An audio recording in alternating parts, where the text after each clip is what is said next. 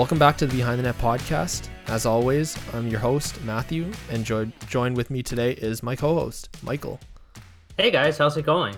Um, as you can probably tell by the title of the uh, episode and the guest that we have on, this is a very important episode. And we just finished recording a very important uh, discussion with Omar and Erica. And I think it was a very impactful discussion. And I really hope you stick around for it because I think it's a very important listen. 100%. And uh, I mean, just to reiterate your, your point that it's an important episode, uh, of course, a couple months ago, we had a, a very important episode with uh, Peter Ash and Tiffany Mongu on here um, mm-hmm. talking about the racial issues uh, we experience in the world today and we have experienced for many, many years uh, in the history of our world, really. And uh, just we wanted to continue that conversation because that con- conversation should always be continuing and it doesn't stop. Uh, but today we want to focus in, obviously, with sports restarting this week.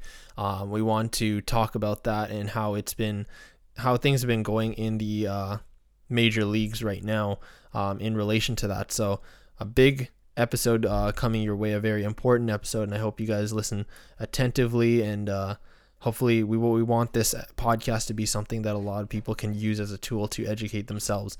Um, but before we get into that, um, uh, that bulk of the episode, we just want to uh, go over this uh, this week in sports news super quickly uh, in the mm-hmm. big three uh, sports leagues.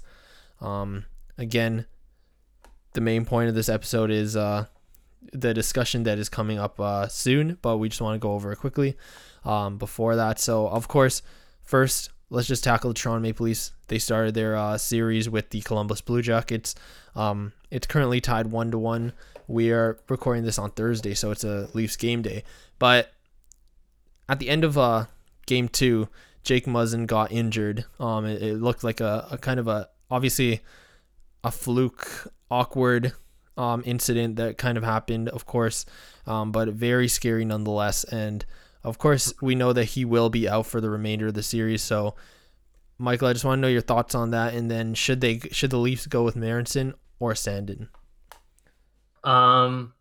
Well, first of all, it was definitely a really rough injury, and it, it makes it leaves a huge hole in the Leafs back end. No, you can't slice it any other way. But if you're going to be um, picking between the two players on the Leafs blue line, who they should have gone with, I mean, obviously it looks like they're going to side with Marincin. I would have preferred Sandin because he has more youth, uh, like jump to his game, and I think he definitely uh, vie from the experience in the playoffs. But I can understand where Keefe's coming from with picking Marincin because Marincin does play the penalty kill pretty well. He's got the good size to do it there, and I think when we consider that the Leafs took three penalties uh, in game two, and all three of them were killed off in part because of Jake Muzzin's play, I can understand why Keefe would be like would feel comfortable going with Marincin in this case. I'm completely with you there. Um, I I think it's a good.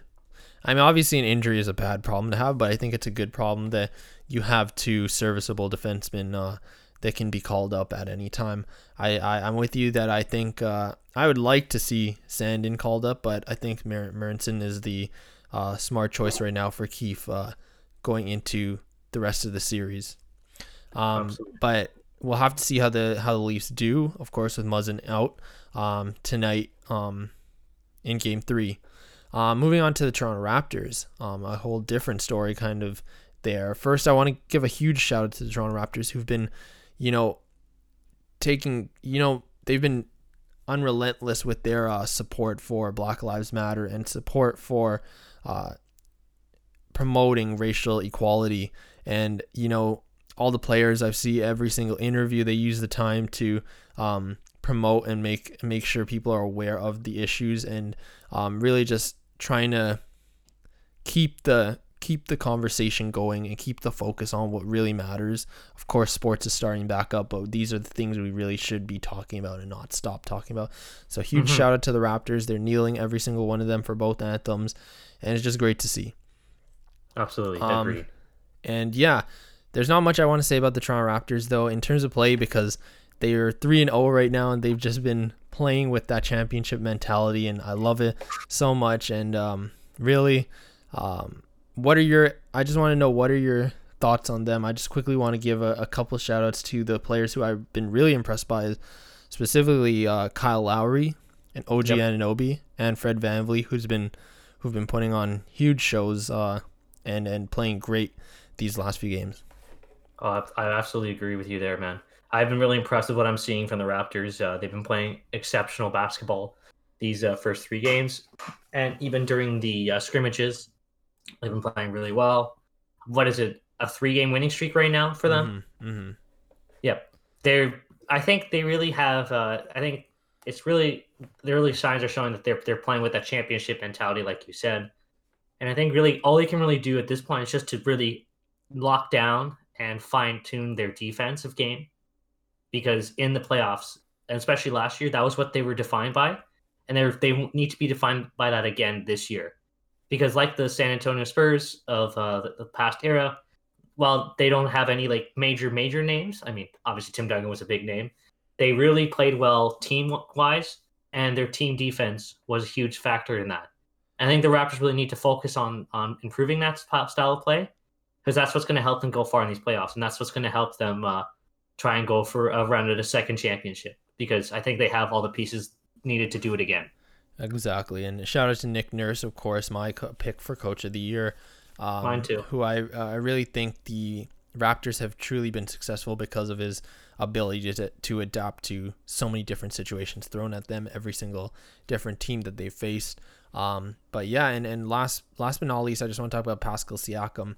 Um, he's had kind of in his standards, of course, of an NBA All Star, a slower, uh, you know, approach to the bubble or start to the bubble because of I guess being the number one option. Uh, we are holding him to a kind of a higher standard there, but don't be Raptors fans. Don't doubt him because uh, he has been um, playing really well regardless. And either way, the fact that someone is able to step up when someone you know takes a step back and, and on the team is, is why the Raptors are successful right now.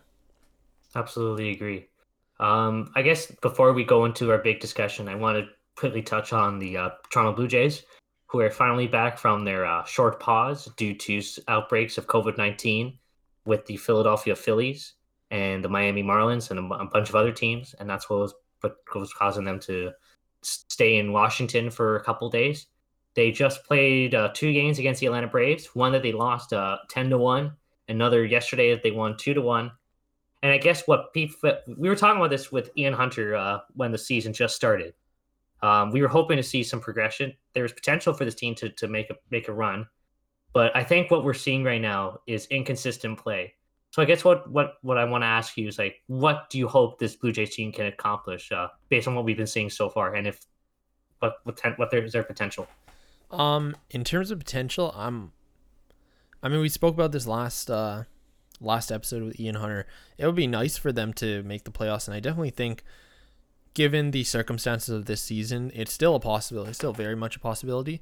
But realistically, I don't think we should ex- try to expect too much from these Blue Jays.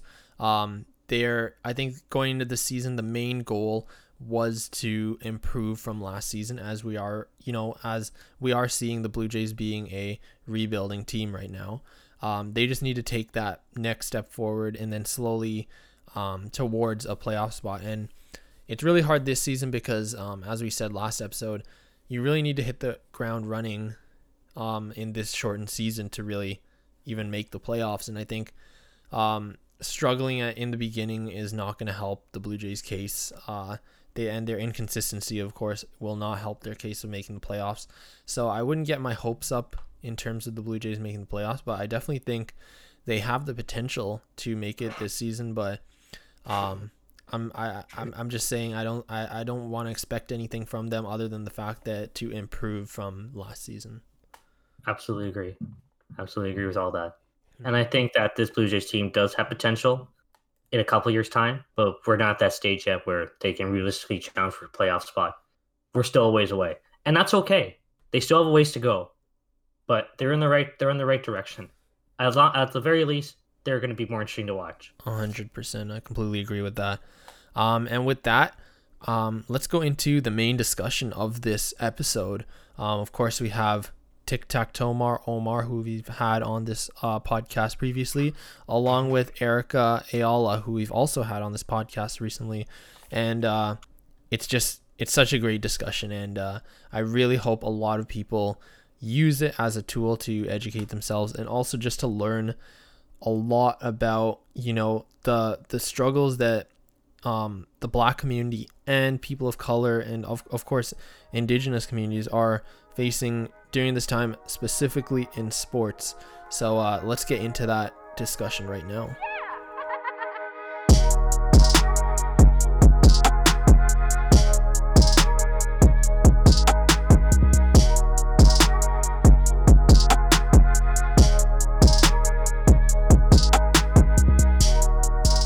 And we're back. We have a very special episode for the podcast today. We have seen the racism that's been apparent in our world over the last few months and for many, many years historically before that. Today, we really wanted to talk about the push for anti racism in sports and the support for the black community. This week, the NBA and NHL both restarted their seasons officially. However, it's been apparent that one league has been taking a much different approach to tackling anti racism and social justice than the other league. Today, we ha- want to talk about the issues apparent in sports and try to use this podcast as a tool to learn more. So today, uh, we're very pleased to be joined by Erica Ayala, a color analyst for the Boston Pride and Connecticut Whale. Um, and you can find those games on the NWHL on Twitch.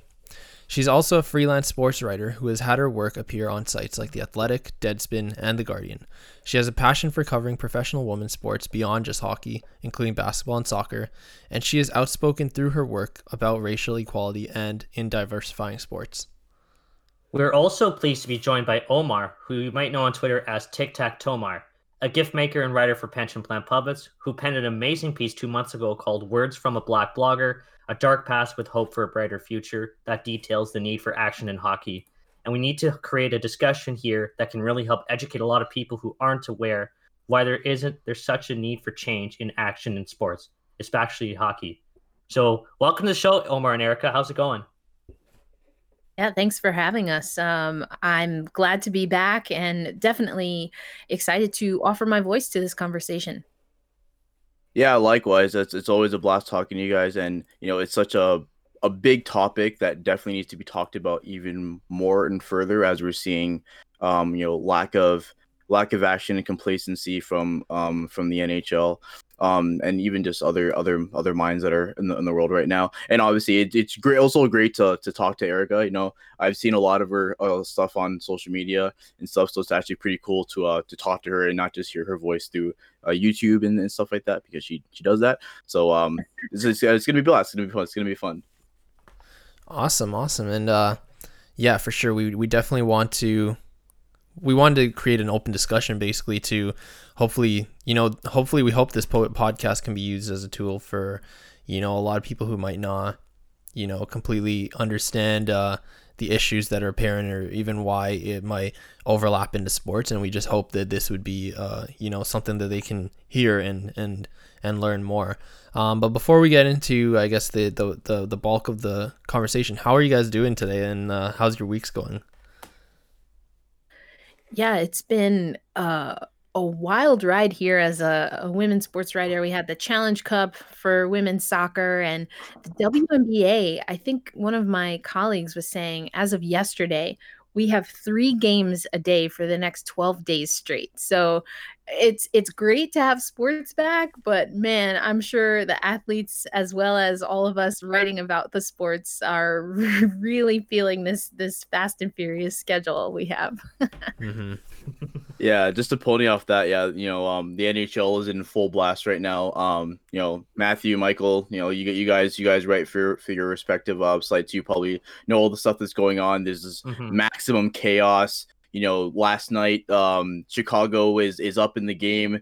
The no, sorry, Edmonton's up in the game, and then Chicago comes back, scores scores a pair of goals, one one off Ethan Bear. Uh, Connor McDavid, you know, swears, so he, he obviously doesn't care. You know, he has no attitude, as um, Adrian Dater said. Um, but it, it's it's crazy. Pittsburgh Pittsburgh lost. Montreal's up two one in the series, so and and now we're going to another day of like literally twelve hours of hockey content. So sports wise, it's been wild. It's been a blast to watch, and um, yeah, the NHL is definitely uh delivering on all the content we've been missing out on for the for the last couple of months.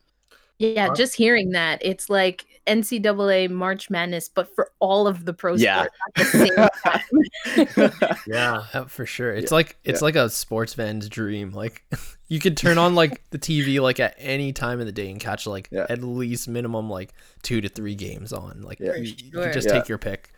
I saw um I think I don't know if it was either the Toronto hub or the Edmonton hub, but on the on the Jumbotron after a game, you know, like after when you're at the actual game, it'll say like, you know, like have a nice night, you know, enjoy your ride, like be safe or whatever. Um, but the on the Jumbotron it said um please safely exit from your um off of your couch. And I was like, that was pretty funny. They're pulling they're pulling out the good jokes, yeah. yeah. I was like, uh, okay, that's funny. That's good. sure. Uh, and obviously, yeah, sports is back. It's really exciting to be just be able to have some sense of normalcy. That's awesome. But I think what one thing we've been noticing in a lot of sports is that uh, we've been seeing, especially in the NBA and MLB, there's been a lot of kneeling, and the that we haven't really seen much of that. Oh, and the WNBA too. Just want to add that as well. Um, but in in hockey, we haven't really seen that much of it. So to just get to the meat of things, uh, for those who don't fully understand or may not know, what is the significance of seeing athletes kneeling during anthems, and why does it mean a lot to the Black community? Yeah, that's a question that for me, my answer certainly has evolved. But to to start, um, and I'm glad that you mentioned the WNBA because for the WNBA, that's a league that's made up of 80% Black women, including shout out to Kia Nurse. Um, so who obviously plays for the Canadian national team. Bridget Carleton had a great game yesterday too. Anyway, uh, so it, it, in 2016 uh, there was another man from Minnesota who was fatally shot by police, uh, Philando Castile. There was also, because of that shooting um, in Dallas and some and some other uprisings that happened, and uh, five police officers in Dallas were killed. And so the Minnesota Lynx team decided to wear shirts that said on the front, black shirts, white writing, change starts with us, and on the back, uh, they had. Um, Dallas Five, Philando Castile, and then um, you know some other messaging and words uh, that they did. From there, that sparked other teams to also do some of that, which included uh, warm up T-shirts, but also included some players kneeling. And then, you know, I guess it was about 2017. So this is leading into, um, you know, another football season. We see Colin Kaepernick um, use his platform to talk about police brutality. And he began sitting during the national anthem. And then, after having a conversation with, I believe it was a United States uh, Army veteran, um, opted to, instead of sit for the national anthem, to kneel. And now, kneeling from that moment of Colin Kaepernick um, wanting to um, just really separate himself from a, a moment in sports, especially in the United States, that means a lot about nationalism and the pride and the values that Americans are able to spout, but Mhm. That maybe we're not, not maybe in, in my opinion, uh, not even close to maybe, that we are not living by. And that as a world, honestly, we are not uh, recognizing humanity in others um, and unfortunately that comes at the at the lives of black bodies um, and and so we see kneeling now has become synonymous with things like uh, black lives matter things like protesting police brutality things like um, you know protesting a lot of things that put again black and brown bodies at risk at harm and are are are a part of the racism that exists that allows those things to happen with impunity and um, so that's kind of what we're seeing play out now um, or that i should say that's the history but omar i mean I, I read your piece and i would love to know kind of what your thoughts are on all of that right now as we Mhm. sit in 2020 Yeah, absolutely. And I think Erica, you you nailed like the the main points on the head there.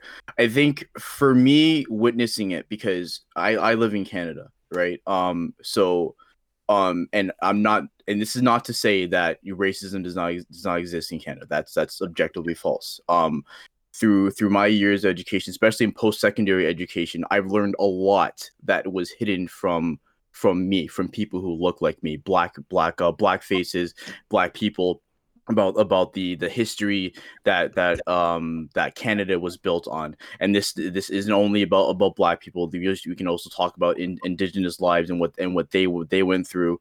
Um, mm-hmm. so for me, when when it comes to the kneeling, I think it's it's really difficult to stand for is to stand for the national anthem when you actually take in its lyrics. And there's one lyric that, that always sticks out to me every single time I, I watch a game, and and I, I I kind of I have like a little moment of dissonance where I'm taking in you know the you know the the environment of the game. I'm watching everyone stand and listen to the anthem, and then I hear this line, and then my my my conscience kind of just splits, and then I think about all the things that are happening in the real world, and that line is for the land of the free. And generally, people like to, you know, they like to stretch out that that line because you know it's a nice like, um, I don't know, an enunciating line where you get your vibrato and stuff, and usually mm-hmm. you'll see your, your people in the in the in the crowd scream something, you know, like mm-hmm. "Go, go Leafs" or, or something like that. You know, regardless of where you're from. Um, and so that line always sticks out to me because I split and I think, for the land of the free, and then you think about all the things that are happening, where black people, black faces, black lives do not matter. Mm. You walk outside, you walk outside and you're literally judged and you're hated because of the color of your skin. How is this land free? So it's it's those type of things that that I guess encompass my thought process and which I, I I think encompass a lot of the people's thought process who do decide to kneel in that we're standing for this country we're standing for this body i guess that that is trying to speak certain things just trying to sp- uh, speak a, a, a spread a certain message that just isn't true it's not and and you know social media has actually get, make made people more privy to what's going on now because the things that are happening now as as tragic as they are i think it'd be wrong and a little foolish to assume that they just started happening now. Right. They've always been happening. We're just seeing it. Mm-hmm. We're yeah. so George, the George Floyds of the world, the Breonna Taylors of the world. They've been happening from the get go.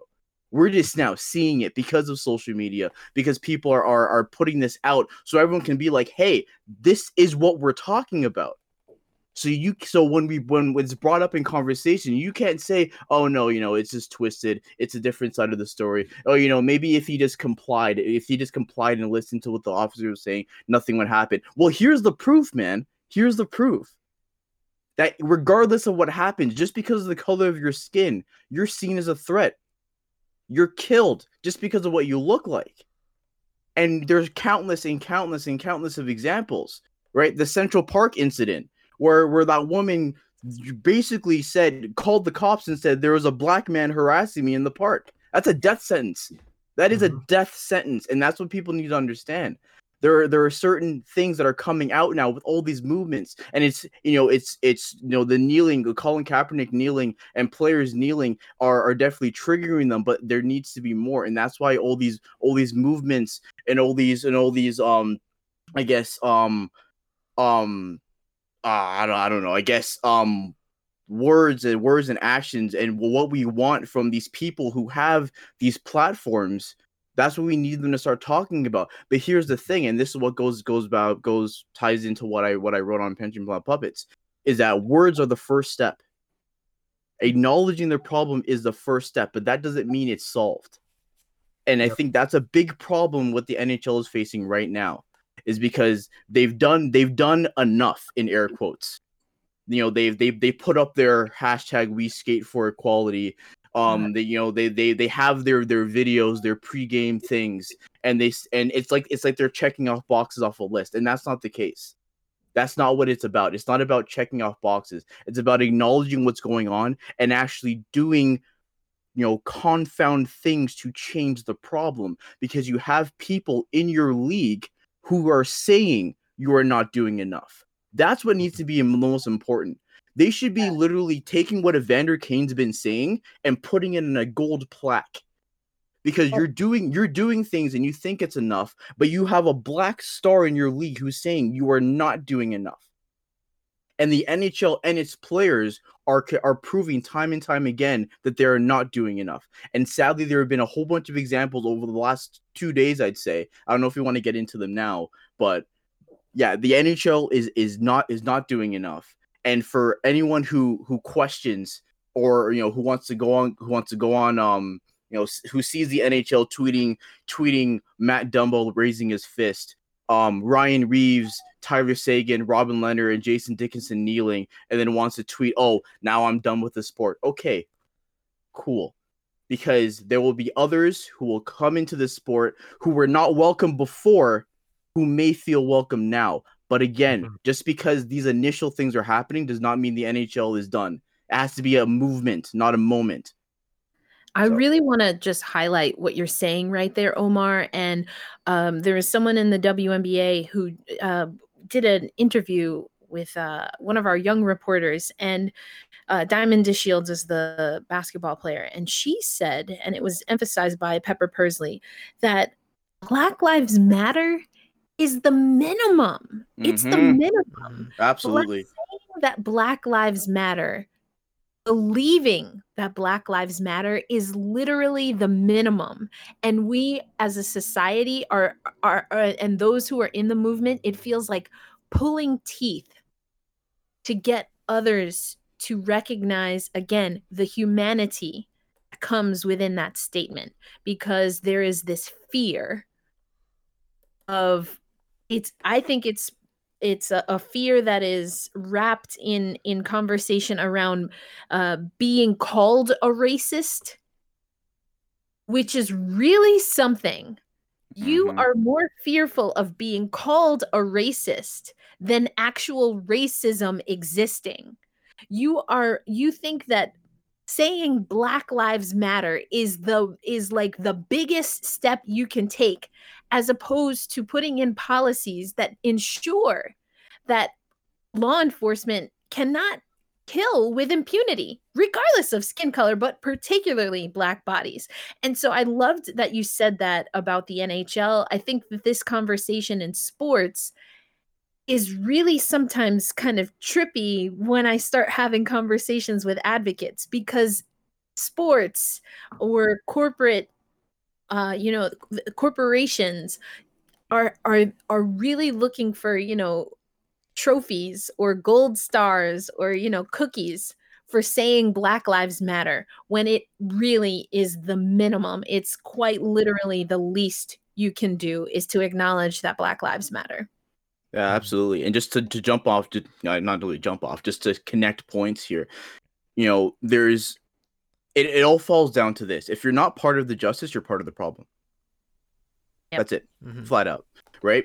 And and we've seen that. We've seen that firsthand. If if anyone wants if anyone want, wants an example i'll give you an example okay? So you know the nhl they're they're they're starting their exhibition games you know mm-hmm. um they're doing their whole hey you know let's all players will stand on we'll stand on the line but we'll we won't stand with our teammates we'll mix and match up a little bit just to show that hey we're all we, we're all united in the fight against racism that's great. That's cool. But what are you fighting exactly? Oh, well, we skate for equality. Okay, but what are you fighting exactly? We fight for we, we're standing for equality. We're standing for for um for for uh, for racial injustice. Okay, but what are you fighting for? The NHL until until just recently refused to take a legitimate stance. And what happened? We had a certain individual quote tweet the NHL and said, "Great job. You're standing for the anthem. Now, a lot of people, and myself included, I was I was disgusted when I saw that, right? Because if anything, that just took everything that I wrote in that article and just flushed it down the toilet. Because literally, like the, there is a portion where I'm like, why do I watch this sport? Why do I support this sport? Why do I cheer for this sport? Who obviously, and hey, maybe it's not true, but from what, what from their lack of inactivity, who are off who obviously do not care because now you have a person who is bringing a, a, a group of people who ha- who think a certain way to your sport and saying, "Hey, this is the beacon of how sports should be." It's a great message, mm-hmm. Mm. right? So, and, and and that's the thing. You can't you can't do both. You can't. And okay, here, here, here's the here's the analogy for the NHL. You can't straddle both line, both sides of the of the blue line. And at some point, you either you have to go into the offensive zone or stay into the neutral zone. Which side are you going to be on? And all these all these comments from players who are trying to justify why they're not doing anything, it just makes me even more and more and more upset. And it's just it's just constant constant examples of complacency and and how you literally just don't like you you you say you want to do all these things. You say that black lives matter you say that you want to fight against social uh, against social injustice but then when push comes to shove you actually do not want to do anything. And i think that's a problem with hockey culture as a whole because as a whole what's the what's the one thing that we notice about about hockey culture you know you're a team you know it's about the logo on the front it's not about the individual. That's mm-hmm. why players get torn to shreds when they when they share any sense of of individuality or personality. Right? So, mm-hmm. and what is kneeling during the anthem? That's standing out and saying, "Hey, I'm doing this." But that goes against hockey culture. And that's what Evander Kane, Wayne Simmonds, Nazem Kadri, Joel Ward, that's what they're trying to, to say is the problem. Akim Aliu as well. That's what the problem is. Is that in hockey culture, it's it's it's drilled into you as a kid to not stand out and to just be part of the status quo, to do what everyone else is doing. And it's not enough. When it comes to things like this, it's not enough. So I'm, I'm, I'm just gonna read something that I that I read on that I read on Twitter yesterday. Uh, Sarah Civ um, it was a quote, a quote from Jaccob um, Slavin. They asked um if they've ever, if the Carolina Hurricanes ever considered doing more than linking arms um for Black Lives Matter. This is a this is um a part of what um Jaccob Slavin said. He said, um, I think we came to a conclusion that we didn't want to do anything more. Jonathan Isaac, the basketball player, said kneeling and supporting Black lives don't really go hand in hand. If you look back at why Kaepernick kneeled in the first place, it was to get the conversation started. It's being had now. Mm. Yeah, and I struggle with that kneeling in hockey in general um, because I have the distinct privilege of covering the national uh, or the Women's National Basketball Association, the WNBA. And I mean, these women are moving the conversation leaps mm-hmm. and bounds. Absolutely. And so, but I also cover hockey which I think is really struggling um, to to have a, a, a, full understanding of why their support is important um, and the ways to do that. Uh, because again, they're not acknowledging at at the very foundation that Black Lives Matter um, because of the conversation that they uh, assume is associated with that. Um, which it could be a whole podcast in of itself, but mm-hmm you know that that individuality. But but we ask hockey players to promote you know standing up for hockey is for everyone. We mm-hmm. encourage hockey players to stand up and and celebrate pride. Mm-hmm. I, i'm just a little bit confused because the messaging is confusing. When when is it okay to acknowledge humanity and when is it not? And in the WNBA because again, they were kneeling before Kaepernick. The conversation again, they don't need that kneeling. They don't need that conversation starter. Do I think that hockey does? I I get why people think hockey needs that, but it goes back Omar to something that you said. Hockey shouldn't need to see folks kneeling to listen to their own players. Mm-hmm if they don't want folks kneeling or if they don't want to have the conversation, then listen to your own players and what they're saying. You know, I'm I, am i am so fatigued by the conversation that is having black people prove racism, mm-hmm. yep. as opposed to helping black people fight racism you know and and the the burden of proof is is outrageous and if if it takes kneeling or raising a fist to have that conversation in hockey then i understand why it's needed. But I'm more I'm more drawn to what the Hurricanes have recently announced and continue to announce. Even I just got an alert a little while ago. I'm I'm more interested, I should say, uh, more more concerned with and interested in what the NHL is going to do beyond Willie O'Ree or showing mm-hmm. a documentary again where they could listen to their players, Soul on Ice, or having a you know a podcast now, Soul on Ice, as part of NHL. All of those things are a part of it, uplifting and acknowledging, as again in the case of um, or even the Capitals, excuse me. I think I said that. Well, the Hurricanes have also announced something, but the Capitals is what I was thinking about. And they yeah. now have a dedicated space on their webpage to acknowledge Black players that have come through their system. And a part of me was like, oh, this is dope. You know, as a hockey fan, I could go to one spot to get what I need. Like, that's what I, especially in the NHL, because I watch hockey in other spaces more than the NHL. So I'm like, okay, cool. And then I started thinking, and I got really really sad about thinking about the circumstances and the literal lives that have been lost for a, a, an NHL team to even think to do that. Mm-hmm. Mm-hmm. And that's just it's. I feel like I'm going around and jumping into a lot of places, but that's how it feels to be black. And then I'm adding that I'm a black woman in a mm-hmm. hockey space and the constant need to acknowledge my presence as real um, and also have to defend my right to be a hockey fan, defend my right eh, of inquiring about hockey, and to defend my belief, my strong belief that acknowledging and recognizing Black players and and women in the space is is not only the right thing to do, but to not do it is is is to disrespect the game of hockey itself. Yep. Mm. and so uh, so do i want hockey players to kneel? I don't need that from hockey. I don't need kneeling from hockey. I need every team to do what the Capitals did and acknowledge their black players.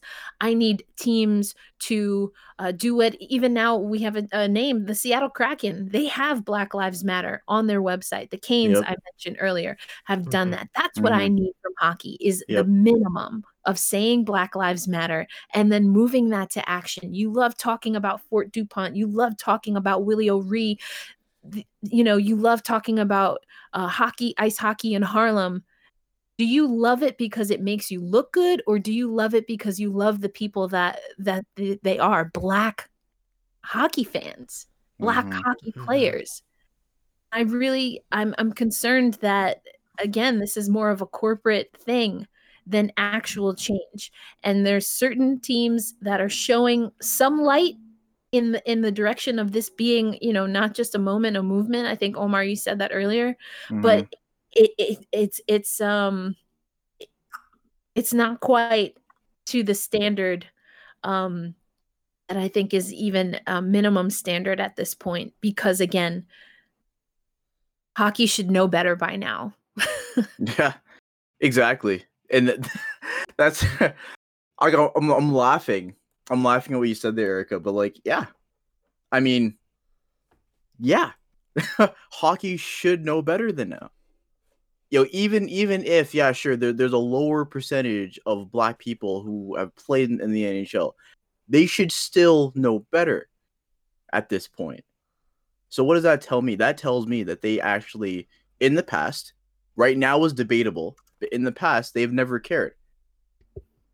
Right. You know, and yes. you hear you hear these stories. You hear these stories countless times.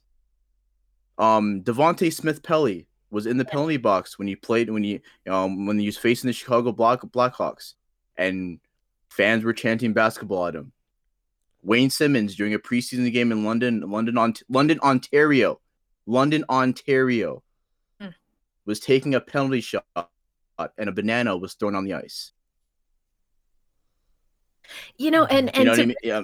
It- Yeah, it's just yeah, it's just wild because I'm listening to what you're saying and I, I read what you wrote. And again, it's just like this constant having to prove. It's like you should know better by now. Let's let's Mhm. bring this to sports, right? We're all sports fans. We're all hockey fans here. If you're if you're an athlete and you and you run up penalties, that that that is going to impact how you are utilized, how you are seen in the game, um you know hockey actually might not be the greatest sport to use this in but anyway the point is you know you know if you if you're too aggressive you have too many fouls too many penalties at some point in time people are going to wonder if if it's worth are you worth all of those penalties right? Is your game good enough to stay on a team when you're racking a penalty after penalty after penalty? And i think that's where hockey is finding itself are you are your efforts good enough? Again and again and again we've we've drawn you you know we we've given you penalty after penalty after penalty for not acknowledging what your black players what your black fans are telling you. What your indigenous players your indigenous fans are telling you what your what women in hockey are telling you. How many times is enough for us to show you that this is a problem before we we're out we dip. And so that's language that i believe the nhl knows. If you don't want your bottom line to be impacted you need to do the right thing because you're racking up penalty after penalty after penalty. And one day you're going to get cut. Like that's how it goes. Mhm. that's how it goes in any business in any sport in any profession. And and for some reason sports leagues don't like being held to the standards and the morals right that they that they ask everyone to believe in Mm-hmm. For sure. And, it's, and the, the thing that's crazy too is that the NHL as a whole, and we criticize them for doing this all the time, but I think it's actually pretty ironic that I'm gonna praise. I'm gonna no, I'm not really praise. but I'm gonna bring this up now. Is that the NHL never panders to its own fans. It's always it's always focusing on how to bring in new new people, Mm. new new faces. So it's like, hey, we'll change the All Star game up a little bit, and we'll make the puck glow, and we'll have this little competition where the a players in the stand because the fans will like it, and then we'll it'll bring in more fans, and other fans will be like, oh my god, look what the NHL is doing. You, you need to watch this, and they they always, they always focus on bringing more and more fans, Mhm. right? And so you take that in combination with their hockey is for everyone. They should be the front runner for for things like this. And that and on and, that, and that's on the downside of thinking it because then because then you're drawing into the conversation of okay well you're just doing it for for revenue and and, and views and yada yada yada. But like if you're always if if if the league as as a whole if their philosophy is how to bring in new faces to the sport like i you have to think that things like this that movements like this that times like these are when you can actually put your money where your mouth is where you can actually stand by for what you say and do something about it the fact that the fact that there was ever a, a, a sports article that was titled david schultz wrote this the title of the blog of the article was is the nhl tough enough on racism Mm. you are losing the battle if you have anything if you have anyone ever write something about you that has that title is the nhl tough enough on racism?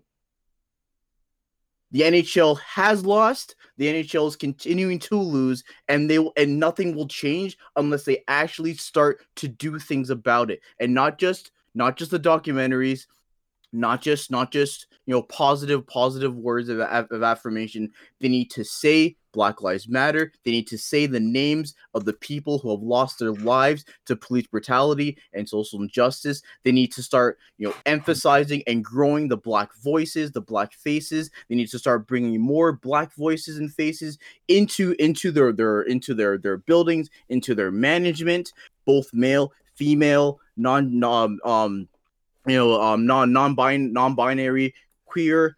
They need to start doing more of this. Mm-hmm. Yeah. And that's the only way they're actually going to they're actually we're actually going to take what they're saying as seriously Exactly. Wow. Exactly. And I mean, I, I I love all both of your both of you guys' points. Like you guys have hit everything on the head. Um, and and I, I love the discussion we have here.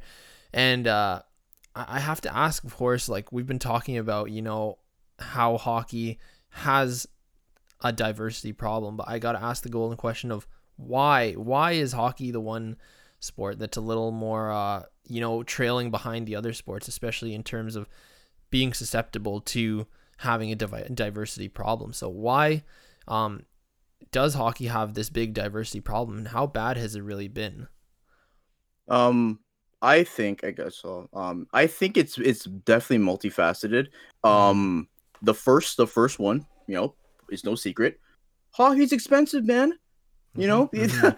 if you hockey is expensive, if you if you want to if you want to get your kid and get your kid into hockey, you know, if you want to you know put put in that investment, and because that's what it is, you know, call a spade a spade. It's an investment. If you're if you're putting your kid into to hockey, you're you're paying for equipment, and not even just equipment. You're also paying for lessons. You know, power. You know, uh, uh, skating lessons, skills lessons. You know, you're you're you're in camps some all summers, winters, all, all, all the time. You're in different leagues. Some of these leagues you have to pay for. It, it's money, man. Yo, sticks sticks are expensive. I worked at um at Canlan Ice Sports um a couple years back. It's expensive, man. Um, so so it's that. Um, so on on the one hand, it's, it's that. Another th- another thing is that if I'm if I'm a parent right? I hope to be one in the future. Um, but if I'm a parent and I'm wat- and I'm watching and I'm paying attention to all these stories that are coming out of minor hockey, I do not put my kid anywhere near that. The fact that you have, I think Rick Rick Westhead has been doing a lot of research on the amount of times players, minor league players, have been suspended for saying racial slurs on the ice. I don't want to expose my kid to that. Wayne Simmonds said Wayne Simmonds and Devante Smith Pelly, Akim has said that when they were growing up in hockey, they had people in the stands calling them racial slurs when they're on the ice playing. And here's the thing: no one does anything about it. The coach doesn't say, "Hey, stop that." The other parents don't say, "Hey, stop that." The league doesn't say, "Hey, stop that." So one, it's money. Two, safety, protection. You're not protected if you're if you're a minority growing up in hockey. You're not. And then and then what's what's the next step? You turn on the TV and then what do you see? You see the same thing. Mhm. White star, white star, white star, white star. And the one black player you do see is either a goon or called a toxic player. Jarome Iginla was was so shocking to me growing up as a kid because I'm I turn on I turn on hockey. I'm watching I'm watching um a Leafs game. I see it Leafs Leafs in Calgary, and I see and I see a a, a, black player who is not a goon, who's not on the fourth line, who's not there just to throw hits and, and and drop his gloves in fights, who was a captain of his team, and who was the best player on his team. That blew my mind. Mhm. So it, it's things like that. So it's expensive, it's not safe, and you're not represented enough to even have an interest in hockey. That's the thing. As a kid, there's not even enough representation for you to even be interested in the sport. Because why am I going to watch this sport if everyone looks the same and no one and I can't, I can't relate to anyone. I And can't see, look. for- yeah, for me, that's that's the kicker right there. If there's an if there's a challenge in diversity in hockey, hockey has perpetuated that. Because everything I know about the history of hockey starts with indigenous people and Mhm. players and black players in Mhm. Canada. And the way the game is known that comes from black communities, church leagues, and the indigenous communities and and you know the technology uh, that obviously has has evolved over time so so you know I, I i hear a lot of what you're saying and i think those are things again that we also perpetuate in society outside of sport to Mhm. to say oh well this is just how black people are. This is just how indigenous communities are. This is how latinx communities are. And we're not we haven't even talked about that there is an active player on the Maple Leafs who I had no idea had Mexican roots until maybe a month ago. And I like consider myself plugged in. So hockey has a diversity problem and, and- Yep. and it goes to hockey not embracing its full culture and hockey embracing the culture that hockey wants to embrace Mhm. Mhm. and Preach. that comes from and and you know i i know that kim davis and and others have said you know or have been asked is hockey racist? Is it a racist sport? And the answer is yes, because hockey was built upon the same principles that we have in our politics for example and in our you know our our democracies which was built on the superiority of one particular group white men so yeah hockey does have a problem and that's why everywhere else has a problem as well because it was decided and perpetuated that white men ha- have access and because it's other white men seeing them themselves their colleagues and stuff that creates a system that you don't have to necessarily be actively or openly uh, overtly racist but racism is perpetuated because when we don't uh, see color or see race then we erase the fact that racism is a problem. Mm-hmm. Hundred percent, and I completely agree with uh, both of you guys' points, and Erica, especially your point that um, I mean, I, specifically, um, we do know that the the the history of the colored hockey league uh, in the Maritimes was was one of the uh, you know, the founding uh leagues of uh, the sport of hockey. And and that's just how the, the the sport of hockey the history of it dates back to. And uh how you how you said um you know primarily like white men have taken over the sport and take, taken away um, from um, from people of color and, indigenous communities and, and black communities. Um, it's very true, and, and it ties right into Omar's point about the socioeconomic uh, factors that that play into um, you know how hockey has evolved into a kind of an arena that that is really just open to primarily white bodies.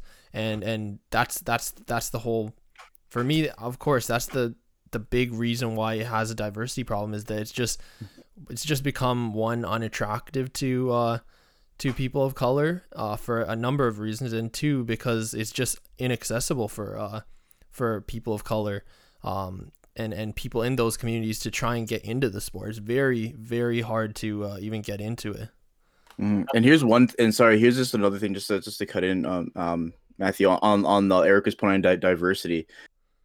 The NHL, I don't think it was last year. I want to say it was the year before. The NHL had a little special um ahead of Hockey Night in Canada, and it's February, so you know you're talking about Black History Month. Mm-hmm. And who do they have on TV talking about Black History Month? Elias Pettersson. I think that, that has a lot to say about you know. That's the, all I'm going to say. That, That's all I'm going to say. that has a lot to say about. I saw that and my jaw dropped. Mm-hmm.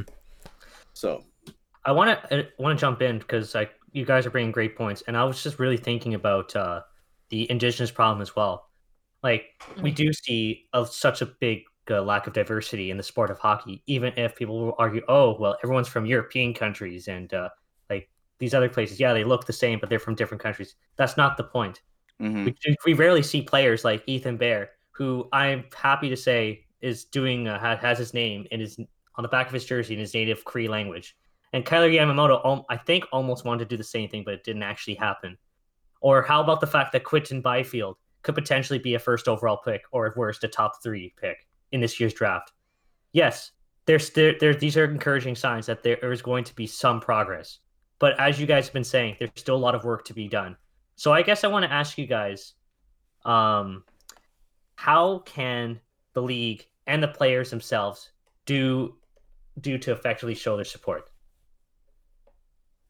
I mean, there's no, there's, there's not, and here, like, here's the thing, right? Is like, is like, the NHL feels like there's like a certain th- um, list of things that they have to do, right? And obviously, there are things that that would be nice for them to do, but it just it's just point blank. If you're gonna say that you support Black Lives Matter, then support Black Lives Matter. Yeah. That's that's it. That's it Mhm. you know and what whatever whatever that whatever that that means in in the context of when you're having said conversation just do it and on the reverse if you're not going to support it then stop saying you are going to support it because all you're doing is you're just pushing back more of the voices that you're saying that you want to grow and that you want to that you want to that you want to help help improve that, that you want that you want to help us to see see a better a better side side of the story. So if you're going to support it, then support it. Whether it's kneeling, whether it's raising a fist, whether it's having speeches ahead of games, whether it's getting players to I don't know, have, make a podcast or something and literally talk about what's going on. Yeah. Whether it's hey, maybe it's picking up the phone and you know t- texting Emmanuel Acho and say, "Hey, you've been doing a great series, uncomfortable conversations with the black man. Can we go on to your show and have a conversation with you?" Mm-hmm. Whether it's something like that. By the way, if whoever's listening to this, that it's an amazing web series. Watch it. It's it's it's if they if you're someone who literally who has no idea what's going on and wants to learn and doesn't know where to start um and and you don't know where the resources are too but even but actually you know that's kind of stupid to say because you know we live in the world of internet um so if, if you don't want to go down that literally his web series um has been amazing pk subban was on episode four i believe they had a um the episode was was uh, revolved around interracial relationships and and how they and how they've been treated and how they react to that in society um it's it's an amazing time. So whether it, it's it's some where there's something like that, whether it's do, um, making donations, whether it's actually you know going out to these communities and speaking to different people, you know, whether it's hey calling up Teddy. I don't know if you guys seen Teddy on Teddy on Twitter. He's like he literally like he he's doing all these sick hockey tricks. He'll like he'll take his mm-hmm. stick and he'll elevate it and he'll hit another stick. He's an amazing kid. Whether it's visiting him or something, or like just just just show some just show that you're actually willing to support it and then it's not just going to be words exactly. whether it's exactly. maybe you're joining protests maybe you're maybe you're maybe you're you're joining other other movements just show that you actually want to support it and do it that's it just do it Exa- exactly. Sorry. And, and sorry i didn't mean to make a joke. just, just quickly off your point omar i mean you great answer. Like uh, i was just going to say you kind of answered another question we had but uh, i did want to kind of kind of uh, on, on that note of, of the question we were going to ask, like, obviously there are people who in the hockey community who feel like, you know, oh, like, you know, standing for the anthem is something that, you know, they respect the um the flag and everything it represents and um of course some people you know don't don't feel like uh they they want to kneel but they feel like they want to support uh uh, the BLM movement in another way. Um, would you say that all those things are, are something that, you know, so, someone who doesn't want to kneel can still do um, exactly in that way? Like, what would you say to those people who, who still want to uh, support the movement, but, you know, just don't feel right standing? I mean, kneeling. Um, so, kneeling. Yeah, I think that what I would personally say is that I, as I, I respect that you're asking these questions, but I think there's more work to do if still there's an, a, a misunderstanding of kneeling um, exactly. and what it means. Mm-hmm. Uh, that's what I would. That's what I would say. Um, but I would also say to anyone that supports the movement for Black Lives and supports having conversations about racism, I would also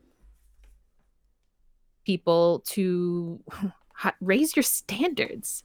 Mm-hmm. Mm-hmm. Um, and yes, the uh, the United States national anthem in its entirety and um, has a racist history because America has a racist history. Um, and so I think that there are definitely ways to have that conversation, but to demand that someone kneel or to demand that someone stand, I think both sides are missing the massive point, which is first that, uh, or the land of the free, uh, literally in the Constitution, um, that we have freedom of speech, but also that kneeling is is the is we're sub zero at that point for me um, because if you're not saying black lives matter then that that that's all that really matters and you know kneeling uh, or putting a fist up right now doesn't mean the same thing that it meant when women were the only ones doing it or mm-hmm. when Colin Kaepernick was the only one doing it Mhm. So you don't have to kneel to understand Black Lives Matter and to be supportive of Black Lives Matter. But if you only kneel to support Black Lives Matter, that's a problem. Mhm. A hundred percent. I'm, I'm I'm exactly with you there, Erica. Um, of course, I, I I would really love to see more players kneel, and um, you know, it's it's just such a, it, it's it's a very powerful and important um, you know, it, it's kind of like the basis right now to get um to show support. But of course, as you said, I definitely want to see them also do more um to support the movement and to show action. Of course, um, but uh, yeah, I mean, and and back to Omar's point, all those things, Omar, that you you kind of listed there, um, is also um, great suggestions, and- we hope. I mean, I don't know if any players would ever listen to this, but um, Mhm. this that the, like, there's really no excuse to not take action where actions due. Um, there there are a lot of different ways to take action and support the movement. Absolutely. Mhm. Um, I guess maybe what I want to talk about is just from what we were talking about earlier, seeing players like Matt Dumba, Tyler Seguin, Ryan Reaves, and Robin Lehner, of all people, Mhm. taking a knee. Uh, what was it last week? Uh, I can't really remember the exact date. I want to say we saw that, and that was definitely inspiring. And also the, the thing with Kadri and the like the Minnesota Wild. Do you does that give you hope for the sport's future? Why or why not? Um, I think it's interesting. It was Monday, and I remember because I was actually talking to a hockey player about a lot of what we've talked about on this podcast. Thank you. Um, and we had just gotten off the phone, and then um, I sent a message to them. Uh, it was like, "Well, look, we were just talking about this." Um, I think that, and it goes back to what I was saying at the beginning. Uh, my frustration with kneeling comes from knowing about all of this my whole life and believing that people can absolutely kneel and do nothing to promote um, the movement for Black lives. But I understand why a lot of people believe that the hockey world needs this. Um, and it's just, it's a tough place for me personally to be in. But I think that what I hope players, um, the players who took a knee on Monday, what I hope they can do again goes back to bringing that conversation, uh, using that moment to, to have a conversation. And the reality is that when white players begin to do things publicly that are undeniable, like taking a knee, like wearing a Black Lives Matter shirt, that is going to move the needle of the conversation. And so, what I would say is that if hockey wants to be serious, that they need to listen to Black people, but they also need to ask white players in particular about these issues and to bring them into the conversation.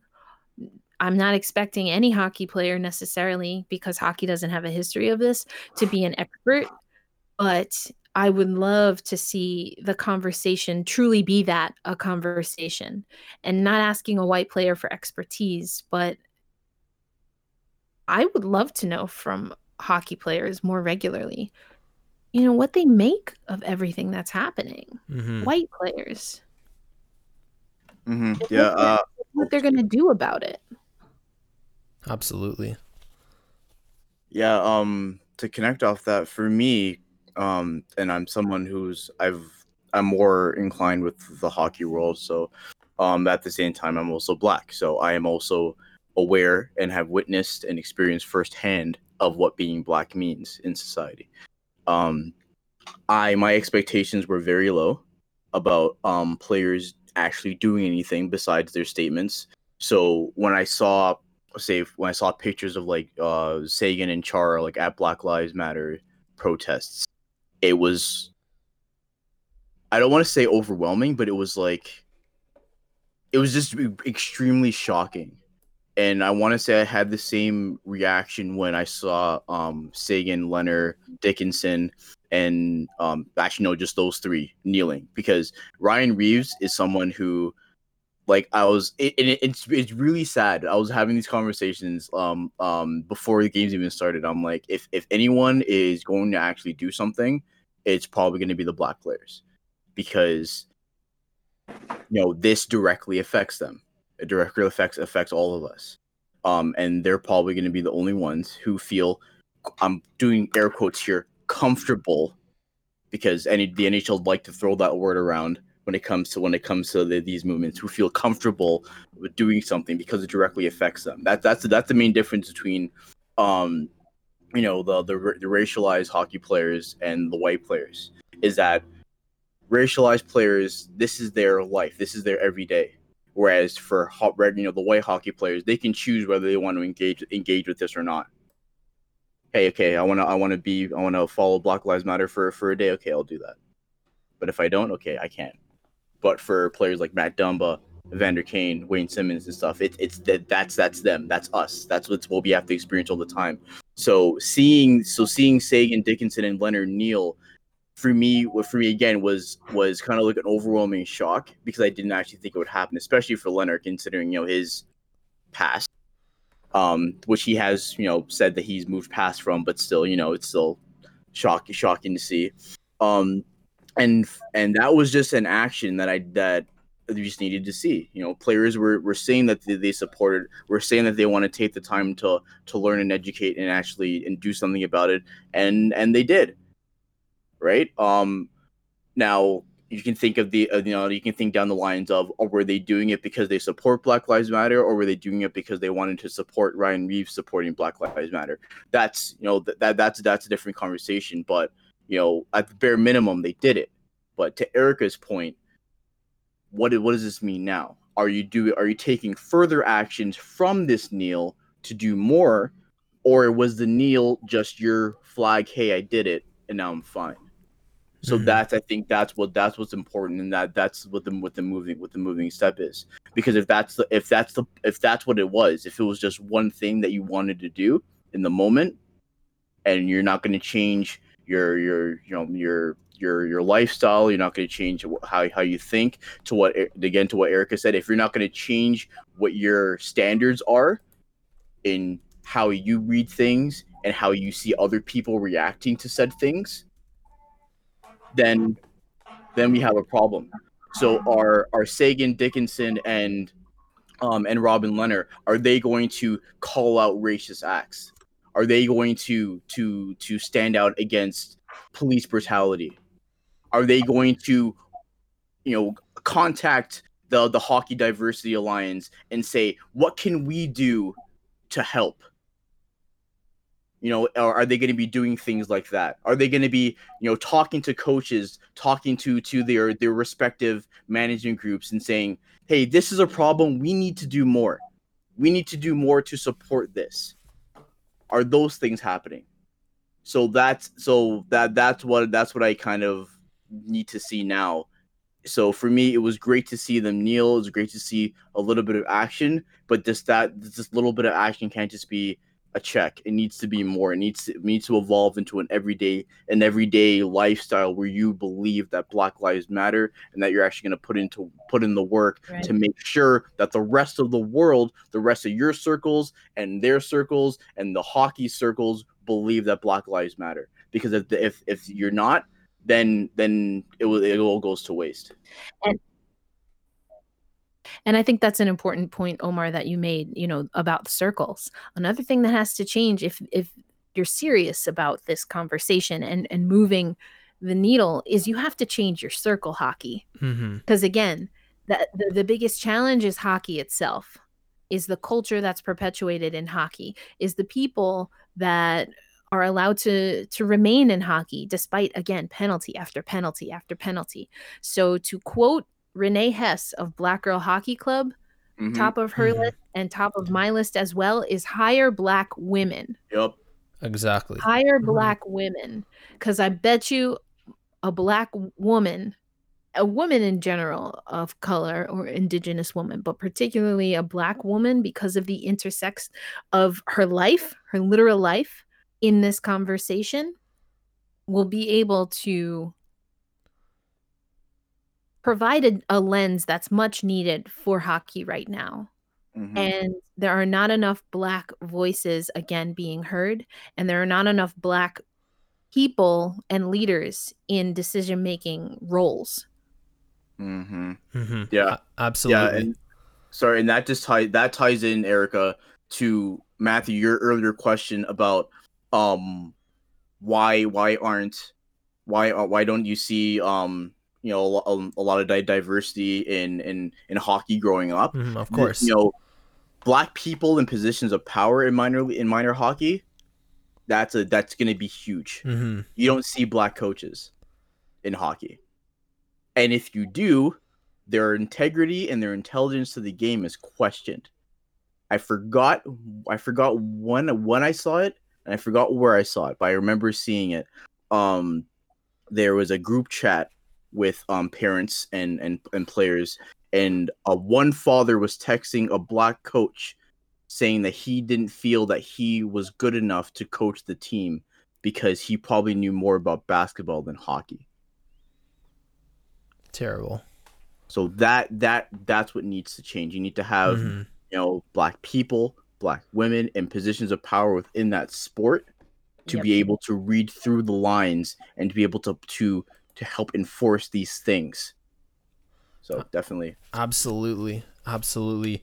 Great Mhm. po- points from both you guys, and um, I mean we're we're starting to close out the interview here, but I do have a, a few more questions, just off off of the point that you guys were just making.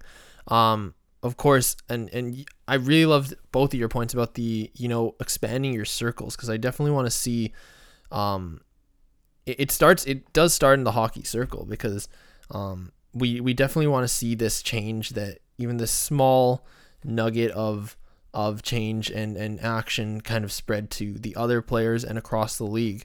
Um, but obviously, one of the you know one of the barriers and, and factors, and we kind of talked about in our previous uh, one of our previous questions was obviously the socioeconomic um, factors that play into hockey uh, often you know m- often has that kind of separation of privilege. Um, we do see a lot of people make the argument, you know, or, or we just we just know that you know hockey players often uh, think uh, if if it doesn't have to do you know directly deal with them that you, you know they don't have to speak on it or take action against it, you know. Um, but my question essentially is, what do you think then we can do to try and make these often privileged athletes realize the fact that there is racism racism that needs to be eradicated? um i mean uh, just like that just like i mean you guys spoke about you know uh, working within your circles but how else do you think um you know that can be achieved I mean, again, I really don't know that there's much else that black Mhm. people can say. Yeah. Um, we um, it's documented. Um, even my story is documented, which is wild. Um, but it, it- you know, I think when we have conversations about race uh, and racism, everyone's always looking to the, the those with more melanin, as I like to say, to eh, you know describe the some of the worst experiences that they've ever Mhm. had, hmm and Mhm. that hasn't changed anyone's opinion yet on racism. So why should I continue? exactly I want to know why you believe there's not racism. I want to know why you uh, think it's okay to uh, have a league with a you know a mouthpiece like Don Cherry at the time. oh my god. Um, I, I, riddle me that. Explain that to me, because the logic I think on one side is much stronger than the other. hundred percent. Um, Yeah. I I completely agree with that. Especially, I mean, of of course, uh, even me being a, a brown man and often in the ho- in hockey circles, uh, it's often like, you know, people of color often have to uh explain their experiences to just try and you know sway uh people in in those positions of privilege to you know sway their opinion when it should be exactly how you said Erica. Um why you know why why did they feel like racism doesn't exist? It's all about challenging those uh challenging those ideas rather than you know just kind of expressing uh you know the one side hmm Yeah, and to that point, I think it's why I think that's why it's really important that we're starting to see more more reporters asking players why they aren't kneeling or or what they're doing to show their support, and then just reading the answers. First off, they're they're they're it's the pinnacle of hockey cliche. It's like you're you're reading the answer, and it's like it's like they're talking about like breaking down a play, like what happened at the, at the end of the second period to give up a lead or something, and it's just like you're reading it, and it's like okay, so you don't get it then, hmm and and, that, and that's just flat out. So I think that that's something that needs to continue to happen is that more NHL reporters need to continue asking asking um players why they aren't doing things. And to Erica's point, if if it happens, it would be wicked if if someone says just ask a player what are their thoughts on racism, just flat out. What are your thoughts on police brutality in America, in Canada? What are your thoughts on that? Because then you can't do the whole rigmarole. Oh, you know, well, we think it's a you know it's, it's a it's a powerful thing, and you know, um, you know, obviously we want to you know support him and uh and do whatever we can, but uh, but uh, you know what I mean. Like we can't we can't get that. Just ask them flat out. What are your thoughts on racism? Exactly. Exactly. and then and then move and then move on from there. Because if you don't have any thoughts on racism, that's a problem, Mhm. straight Mhm. up. Because Absolutely. it's literally there, just like what Erica said. It, it, it's it's just, like what you what you were saying, Matt. It's it's it's there. It's around. It's like when you're watching a horror movie and the butler obviously did it, and everyone was like, "No, it wasn't the butler," and then the butler ends up killing you, and you're like, "Oh man, it was the butler." Like it's literally, and I'm, I'm not trying to like downgrade downgrade the, the conversation, um, but Mhm. like that's literally what it is. Like it, it's it's in front of you, so there's no reason to believe that it does not exist. And if you do believe that it that it that it doesn't exist, then then we have a problem, and then you need to start ch- educating yourself. And then you need to start changing your circles and actually start putting some meaning behind the things that you're saying. A hundred Yep. percent. It, it's definitely just about you know it's it's really about educating, um, being able to educate yourself and educating others. Um, like you said, like it's there. Like it, it's it's always been there. Racism always been there, and I think that kind of leads into uh, my next question. Is just I mean last we've we've been talking about um, the inaccessibility of uh, sport of of hockey to people of color.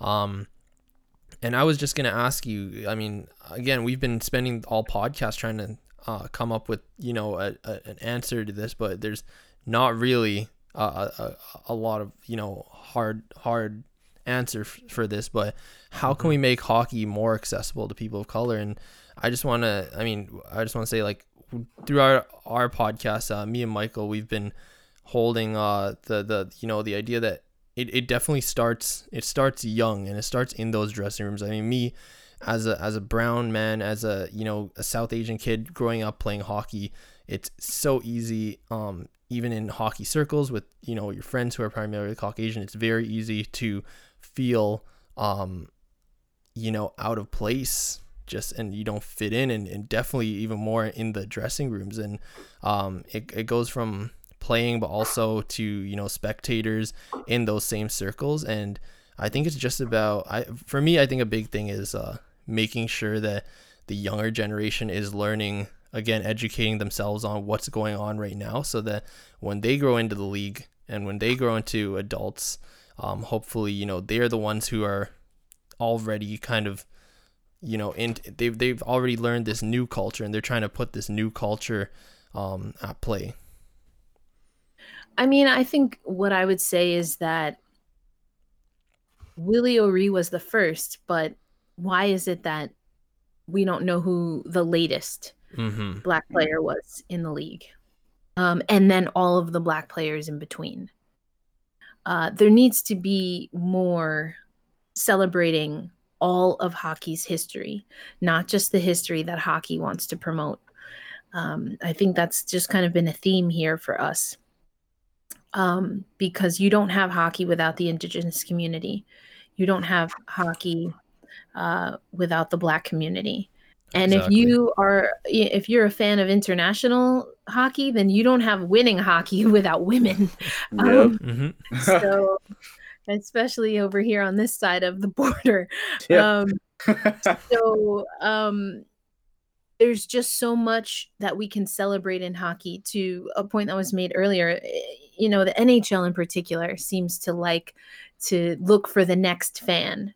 Um, but they don't need to look that far um, because there's so many communities that love hockey, but they're not going to love the NHL if the NHL doesn't acknowledge their existence and celebrate who they are, just as they do all of the other players that fit into the cookie cut of of of the NHL. So I think it really has to be about education, celebrating that history and and it doesn't stop. You don't, you know, racism the way it's set up in the world through white supremacy and imperialism, it doesn't stop because it wasn't meant to stop. Mm-hmm. So we can't stop and we never stop uplifting the indigenous community, uplifting women, uplifting black and brown players, uplifting communities who are hockey loving that might not ever skate on the ice um, because that they're not able bodied or they are deaf or hard of hearing or are blind. There's so many you know different ways that hockey is not utilizing the resources that they have to expand or the nhl is not ex- expanding um, their horizons to look to all of the people that actually love hockey. Because it's a beautiful game, but it won't be a beautiful culture if if those in charge and a lot of people do see the NHL as driving hockey culture, modern hockey culture. Um, we're not going to survive if if they don't tap into people who are already hockey loving people. Mm-hmm. Mm-hmm. Definitely, and I think um, to your point, Matthew, and also to what you're saying before, Erica, I think I think those conversations, even before they get into the um, the locker room, I think they need to start in the home. Hundred right? Because mm-hmm. if you're if you're teaching your kids, you know, right from the get go, of of you know of the importance of of loving people, of loving all, the the the the the hardships of what different groups go through, um, and acknowledging the fact that because of the color, because of what you look like, you will have a certain privilege over someone else. Those those conversations need to happen because if when you're teaching your kids at that young young young of an age and they perpetuate those like those ideas, then they can go on to teach other people. Not saying it's their job, but they can make those decisions of, of who they choose choose to hang out with and who they choose to to, um, to not not hang out with and then you can kind of see see that grow within within hockey culture because it's all perpe- it's all perpe- perpetuated by the same people. You know, the kids the kids play play the game, they grow up. Their kids play the game, they grow up. Their kids play the game, they grow up. So at some point, you need to start teaching. You need to start. You have to break that cycle. You have to break that cycle that hockey is only for one for one type of person. And even mm-hmm. though hockey doesn't say it is, hockey shows that it is. Yes, yes. So we can't so we can't. So even though you know, of course, we all want the NHL to do better. We all want the NHL to do better, and that's one thing that has to change for them. And that Erica, this is what to what you said. Just because you love hockey doesn't mean you have to love the NHL. So the NHL they need to focus on bettering themselves as a league to make themselves true to what they say. And hockey is for everyone. Mm. Now the parents, the parents who are raising kids in today's society, you need to show your kids the importance of, of being a good human being and that uh, people need to be treated don't need to be treated differently because of how they look. And how that if a person is killed in the streets because of how they look it's wrong. If someone wants to stand up and fight against that it's okay. And that you should also be helping to aid to that fight and not be a deterrent to that fight. Because that's that's where it starts. We're talking about sports but we're also talking about human rights here and that's why the whole keep keep politics out of out of, out of sports line is ridiculous. Because we're not talking about politics. We're talking about human rights. Mm-hmm. we're talking about the mm-hmm. lives of the lives of these people who are being mistreated who are being killed because of what they look like. Right. So that's where it needs to start for me. Absolutely agree. And thank you everyone for just erica and omar for just bringing up such valuable points. You guys may have noticed uh, that i've been really not saying much and it's not because i don't have anything to say. I want to use this opportunity to listen and to understand where you guys are coming from and how the league can improve. And I think this is where I want to take this last question because I am an ally. I would consider myself an ally. And I feel like as there's a lot of fans who are in who watch hockey that so want to be uh, supporting this movement. But as you guys have said, it starts young, and it's not just hockey players that have to be learned how to be better people. It's the fans as well because they too represent the sport and the league. So I guess I want to say to the listeners at home that want to be better allies, what would you tell them how they can be better allies? Um, first, start by saying Black Lives Matter. Um, just say that. That's a that's the first step, and then if that's if you can say that it fits it sits well with you felt good rolling off of your tongue and you really believe it and work to gain more understanding of what you can do to actualize that. And the reason i say it that way is because there are policies that i want to see change. There are organizations that i want to see people support. But what's more important is for people to take the the step of learning for themselves. Because I can tell you my experiences, I can tell you where I put my money, I can tell you what I do but I don't need you to do what I do. I need you to do other things so that you, again, are expanding that community, that you're expanding the outreach, that you are making sure that when we say Black Lives Matter, we're talking about uh, things like qualified immunity, but we're also talking about how attorney generals um, and prosecutors are either voted or appointed. Mm-hmm. Absolutely. You know, so I need you to do your homework and to come with your resources and aces and places. Then you find your space in this movement to help me in my path. And my path is right now talking to athletes from all backgrounds about racism. That's my path. But I need you to show up and do your part because we need everything covered mm-hmm. not just one thing. Mm-hmm. Definitely. Yeah, uh, Eric, I th- honestly, I think you said that perfectly. Um, it is not much to add, but I think one thing that is important definitely is is to hold yourself accountable and to hold other people that you consider close to you accountable as well. Um, I've seen so many, I've had so many, heard so many stories of of you know of meeting someone and then seeing the way they speak. And then you know like you get say for example like you know after school you like you see the parent you see like an uncle or something and you hear the way they speak and it's like okay. So it's it's it's not it's not just a it's not just a, a pick and choose type of thing. You need you know if you want to support all of this as it's happening. You need to continue to acknowledge what's happening. You need to do your own homework not mm-hmm. rely on your friendly neighborhood black person to educate you. Um you know you need to you know if you if say for example if you're having a family dinner and uncle steve says something racist don't just laugh. Don't just do that that whole awkward like oh my god that was so yeah. racist. yeah. Don't just don't just do that. Just be like hey uncle steve that was racist. Mm-hmm. and this is why and that's the important thing that was racist and this is why you know um ignorance is no longer an excuse it could be an explanation, but it's not an excuse. And this is another line from from uh, Emmanuel Acho. He said it said it on his um on his radio show. It's it's not it's not an excuse anymore.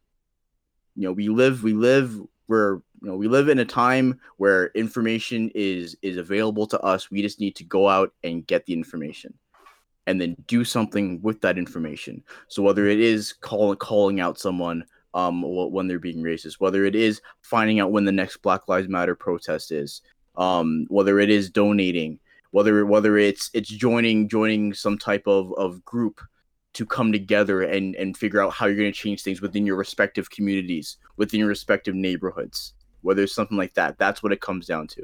And I'm not saying I'm not saying go on social media and, and start attacking people left left and right, right? But it just it just comes down to believe, you know, saying it, saying Black Lives Matter, believing it, believing Black Lives Matter, and then actually putting your words where your mouth is and doing things to show that you believe that Black Lives Matter.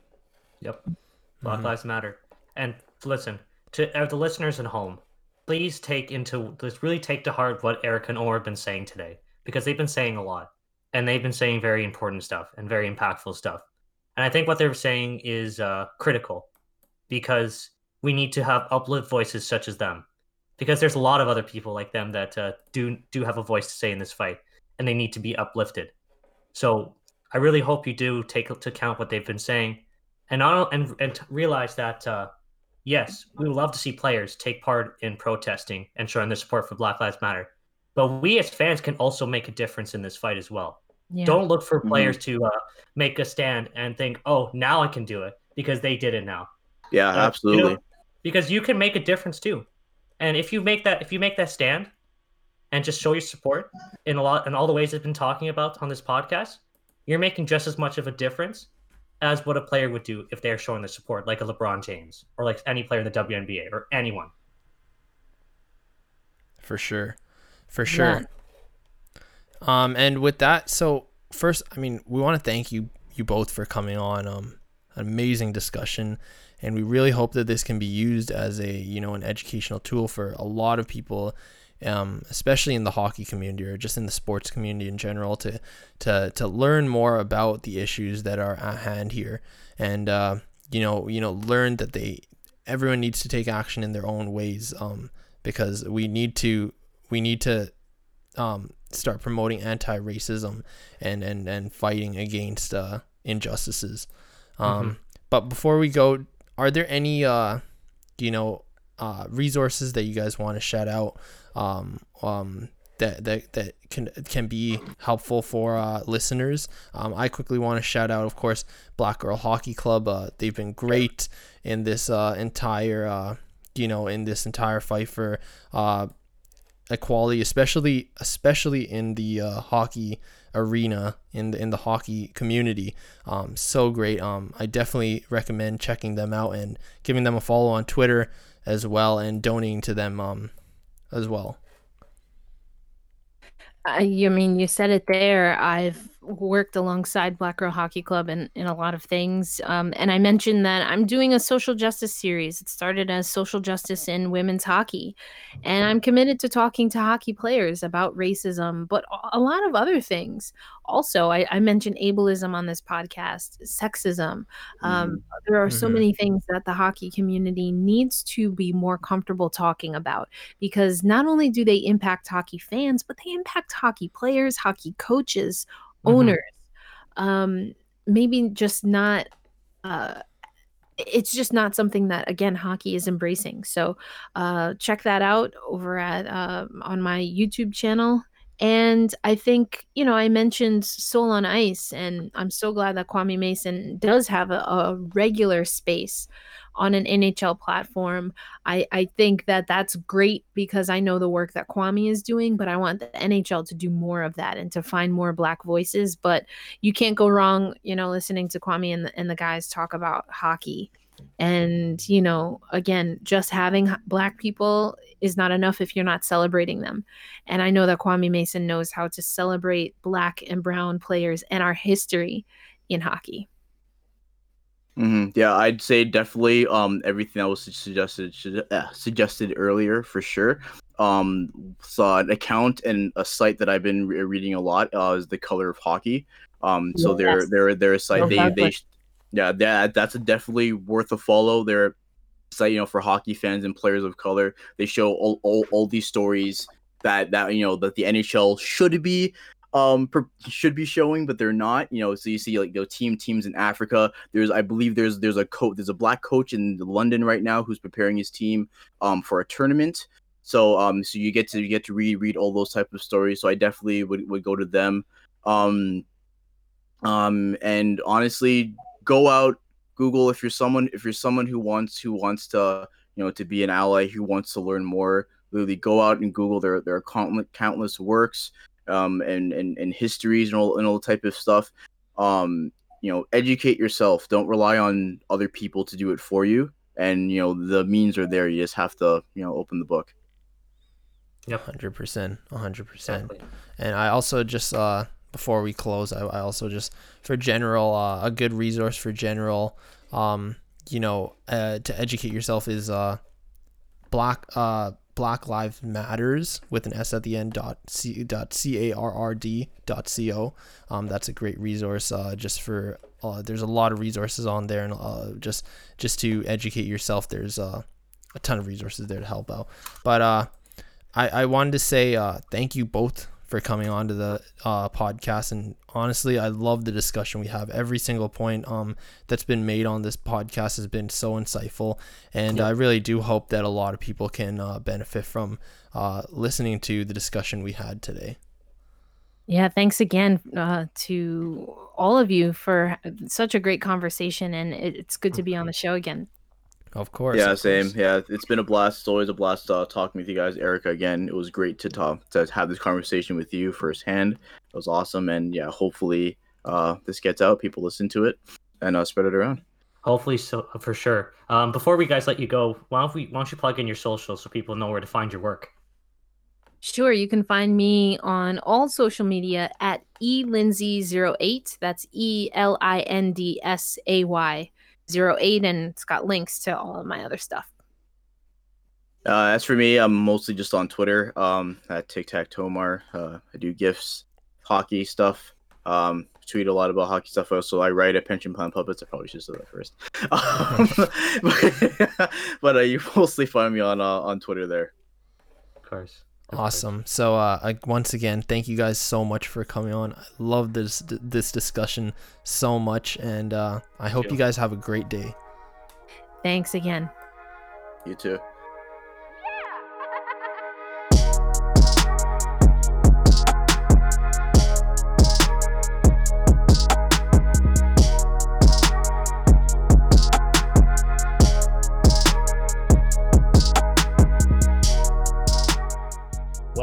What can I say?